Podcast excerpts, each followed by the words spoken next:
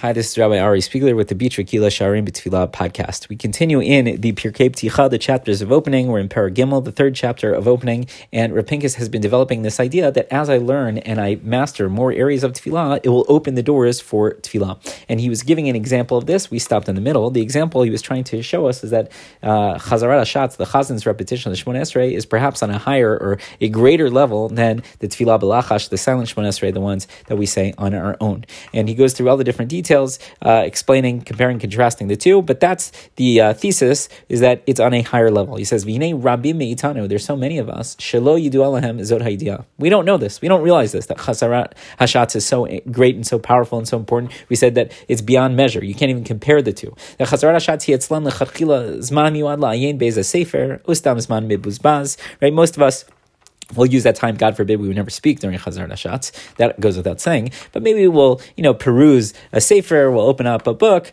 right? Maybe it's just wasted time where we sort of space out. And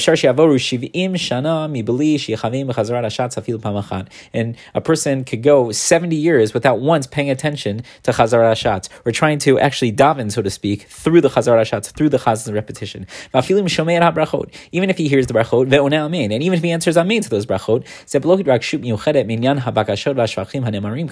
right? I don't answer amen. I'm not listening intently as though I am giving over those tefillot, right? Or as, the, as though I'm giving over those praise, or I'm giving over that form of thanks. Because of pashut mechusar uh, why why is it that we don't realize it? Because we lack knowledge, because we're ignorant when it comes to of tefillah. We're lacking education.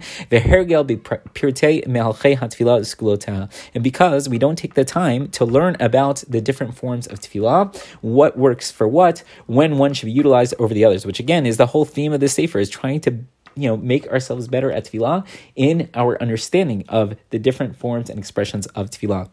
So again, he's showing us that a little bit of knowledge will open up tremendous doors, right? So we might not be experts in every form of tefillah, but imagine if we just knew about how powerful Chazarat Hashatz is. Imagine what we could accomplish. Imagine the types of tefillot that could be answered if we realize that we should be, to some extent, we'll have to figure out what it means, davening even during the Chazin's repetition. That his repetition, his tefillah is a tefillah of the tzibor. And again, Rav Soloveitchik developed this idea as well in a more halachic framework, right? That it's a tefillat hatzibor, something that we could talk about a different time. But we have to recognize that that is a form of tefillah that we should be engaged in to some extent. It doesn't mean just listening. It doesn't mean just answering amen.